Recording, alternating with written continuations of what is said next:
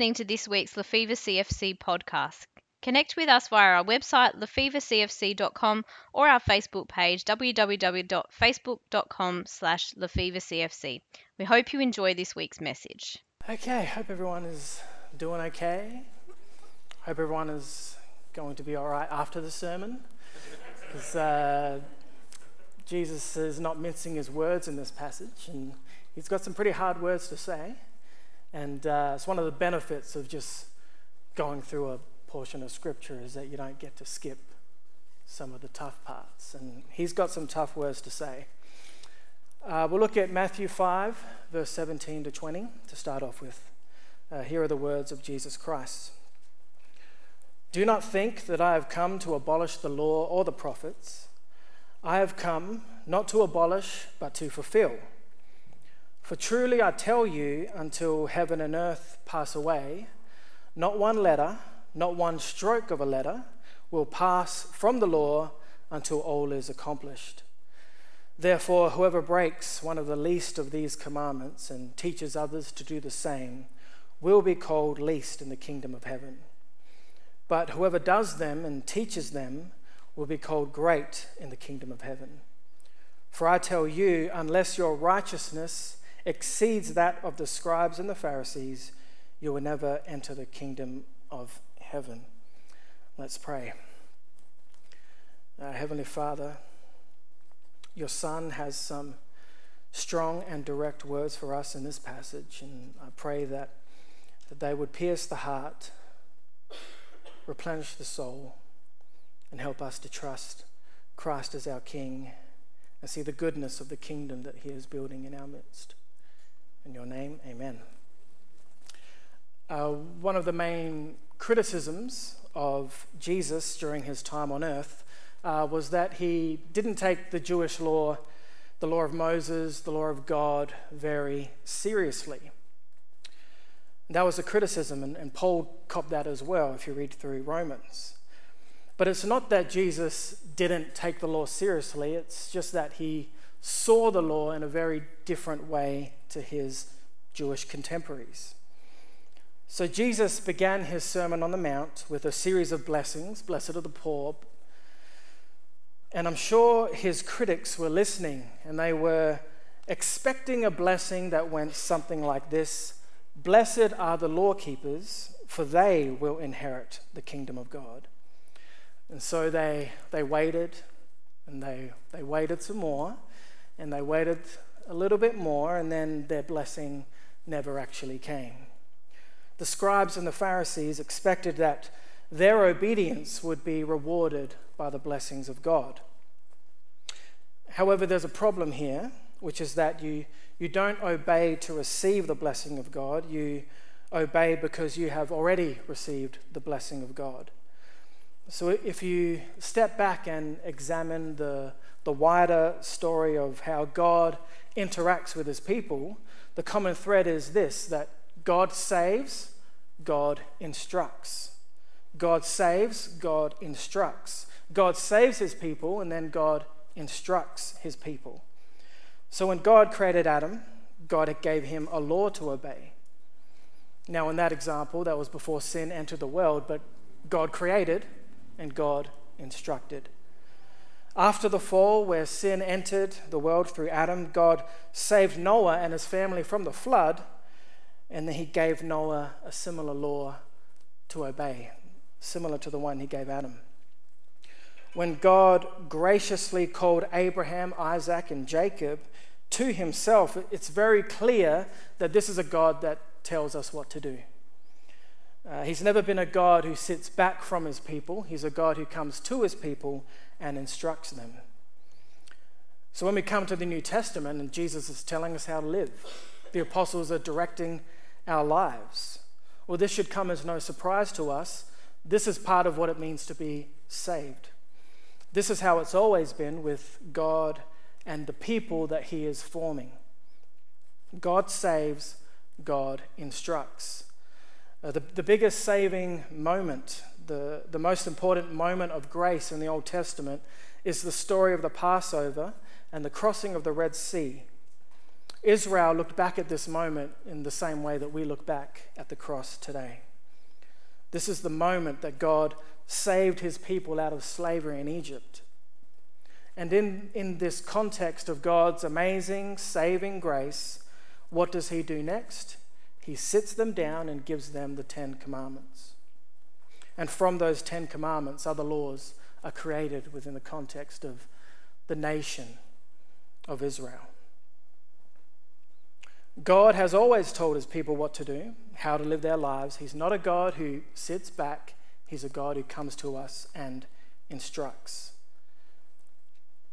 But here's the thing we, we need to remember as followers of Christ that God instructs his people within the context of grace. And so when you come to this portion of Jesus' sermon that we're about to read, and Jesus is preaching the law and he's preaching it hard. You don't want to forget the wider context.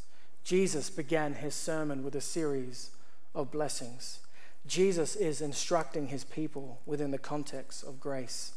The blessing of Christ comes before the law of Christ. And whether you've received that blessing, whether you've received that salvation, will ultimately determine how you hear his sermon. So here's the law as Jesus sees it Matthew 5 21 to 48. I'm just going to read through it all and feel the full weight of his words. So, verse 21 You have heard that it was said to those of ancient times, You shall not murder, and whoever murders shall be liable to judgment. But I say to you that if you are angry with a brother or sister, you will be liable to judgment. And if you insult a brother or sister, you will be liable to the council. And if you say, You fool, you will be liable to the hell of fire. So when you are offering your gift at the altar, if you remember that your brother or sister has something against you, leave your gift there before the altar and go. First be reconciled to your brother or sister, and then come and offer your gift. Come to terms quickly with your accuser while you are on the way to court with him. Or your accuser may hand you over to the judge, and the judge to the guard, and you will be thrown into prison. Truly, I tell you, you will never get out until you have paid the last penny. You have heard that it was said, You shall not commit adultery. But I say to you that everyone who looks at a woman with lust has already committed adultery with her in his heart. If your right eye causes you to sin, tear it out and throw it away. It is better for you to lose one of your members than for your whole body to be thrown into hell. And if your right hand causes you to sin, cut it off and throw it away. It is better for you to lose one of your members than for your whole body to go into hell. It was also said, Whoever divorces his wife, let him give her a certificate of divorce. But I say to you that anyone who divorces his wife, except on the ground of sexual immorality, causes her to commit adultery, and whoever marries a divorced woman commits adultery. Again, you have heard that it was said to those of ancient times, You shall not swear falsely, but carry out the vows you have made to the Lord. But I say to you, do not swear at all, either by heaven, for it is the throne of God, or by the earth, for it is his footstool, or by Jerusalem, for it is the city of the great king. Do not swear by your head for you cannot make one hair white or black. Let your word be yes, yes, or no, no. Anything more than this comes from the evil one. You have heard that it was said, an eye for an eye and a tooth for a tooth. But I say to you, do not resist an evildoer. But if anyone strikes you on the right cheek, turn the other also. And if anyone wants to sue you and take your shirt, give your coat as well. And if anyone forces you to go one mile, go also the second mile. Give to the one who asks of you, and do not refuse anyone who wants to borrow from you. You have heard that it was said, You shall love your neighbor and hate your enemy. But I say to you, love your enemies and pray for those who persecute you, so that you may be children of your Father in heaven. For he makes his sun rise on the evil and on the good, and sends rain on the righteous and on the unrighteous. For if you love those who love you, what reward do you have? Do not even the tax collectors do the same? And if you greet only your brothers and sisters, what more are you doing than others? Do not even the Gentiles do the same? Be perfect, therefore, as your heavenly Father is perfect. Uh, there was a reformer, which I'm sure some of you have heard of, John Calvin, and uh, he lived from 1509 to 1564. And he was one of the significant reformers that came after Martin Luther, who helped to kickstart the Protestant Reformation. And uh, Calvin, Calvin helped to form and made popular the idea that God intends his law to function in three ways. And uh, this threefold use of the law will actually help us to understand the passage today. The first use of the law is to be a mirror. So when you look in the mirror every day before you head out, the main purpose of doing so is to check if your standards have been met. So, like, uh, sometimes I'm on my way out and the hair might be sticking out the back of my head, and I go, all right, well, that's not the JK standard. Let's uh, slap some wax on the back of there and pin that down. Um, I've got a standard idea of what Joel Ken looks like, and the mirror helps me to check if I've met my standards, and that can be a bit tricky because I'm just like, well, this doesn't look like me. And then I hear this other voice saying, well, you've gained a lot of weight. And, I've, and then that's where I go, oh, do I put down the donut or do I change my standard? And uh, I usually change the standard. So that's the mirror. That's the mirror. That's how we use it. We look in it, into the mirror and we check our standard. Um, the law of God is like a mirror, it's to be a mirror. But what it reflects back to us is the standard of God's perfect and holy law and our sinful inability to live up to those standards. And I'm sure as you've been listening to the words of Jesus Christ, you pretty much felt that despair um, as he preached the law. One of the main issues in life is that uh, our moral standards are way too low. And so when we look in the mirror, we, we judge ourselves by our own standards and think, yeah, I'm pretty good. If, if there's a heaven, I'm, I'm sure I'll, pretty sure I'll make it up there. I'm, I'm a good bloke. It's a very Aussie thing to say. Yeah, he's a pretty good bloke. I'm sure he'll be all right. Or sometimes we compare ourselves to other people, so we put, um, you know, some of their standards. I'm not as bad as that guy.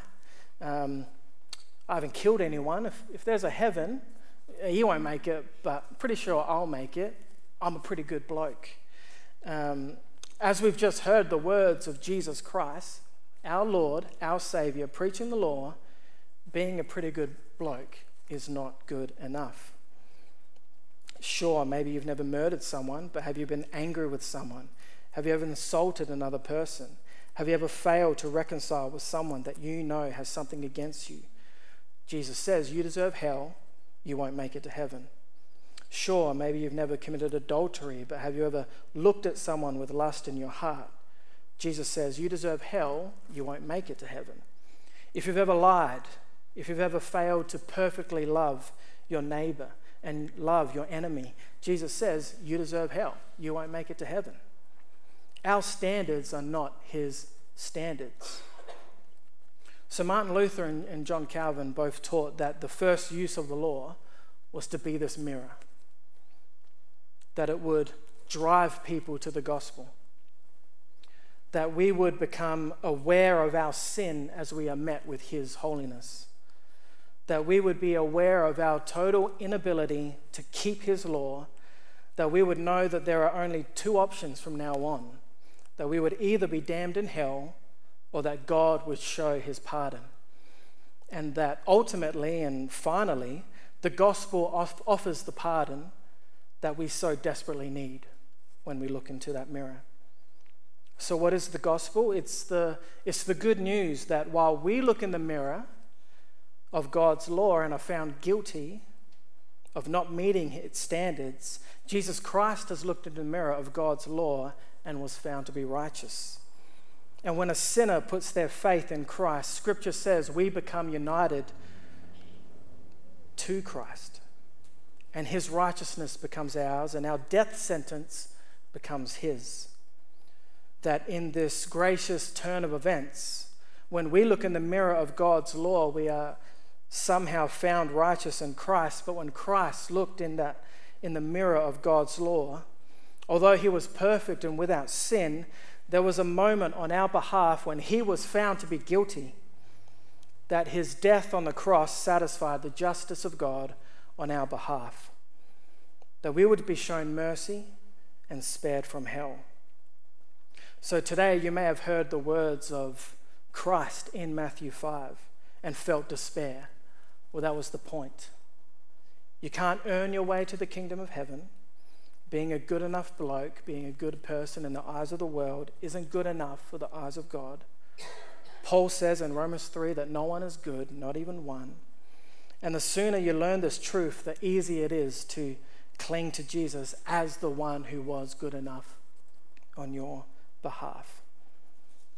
So, if today you, you heard the words of Jesus in Matthew 5 and felt despair, the answer to your despair is to cling to Christ and be found perfect and righteous in Him and Him alone.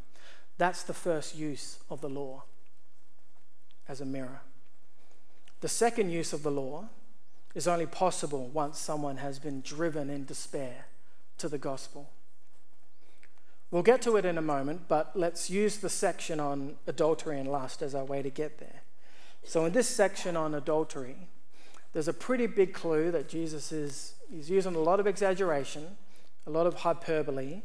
He's exaggerating obedience to the law as a way of grabbing our attention and using strong, literal language to make a deeply spiritual point.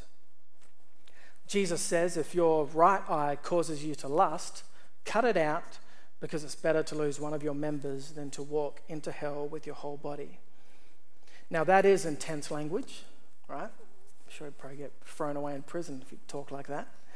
Um, and Jesus is not meaning for it to be taken literally, because I'm sure he knows that if you cut out your right eye, the problem is you can just as easily lust with your left eye.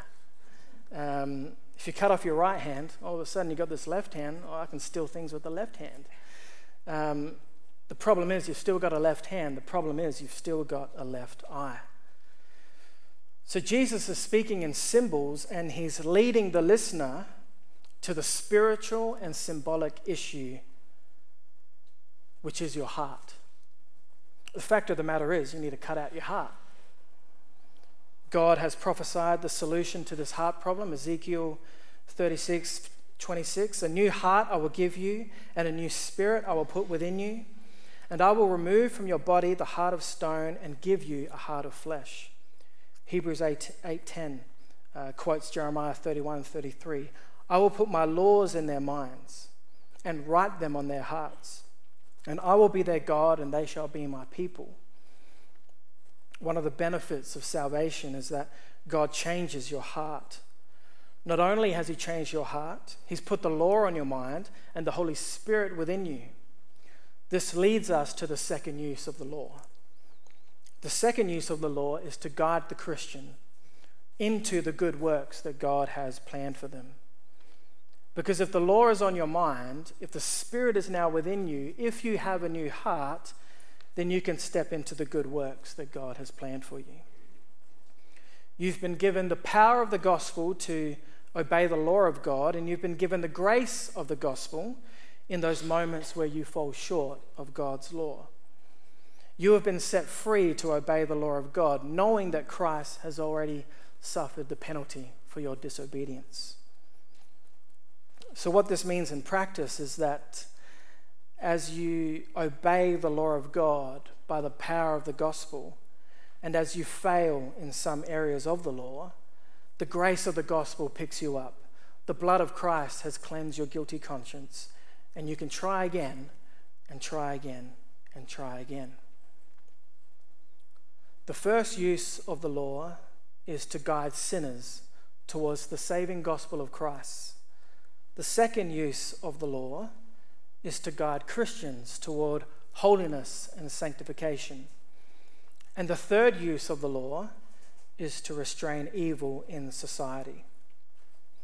So if God is good and his law is good, then there's a sense in which it's not only good and beneficial for the Christian, but it's actually good for the world as a whole. It's good for all people. And so, to be God's kingdom today is to display the law of God to a watching world and to reveal the law of God as good for society.